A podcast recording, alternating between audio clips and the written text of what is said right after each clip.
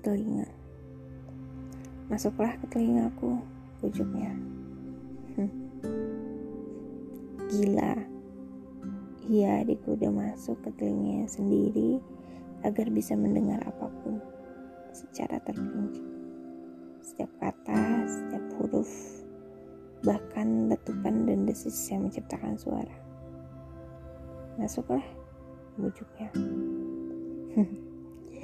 Gila, hanya agar bisa menafsirkan sebaik-baiknya apapun yang dibisikkannya kepada diri sendiri.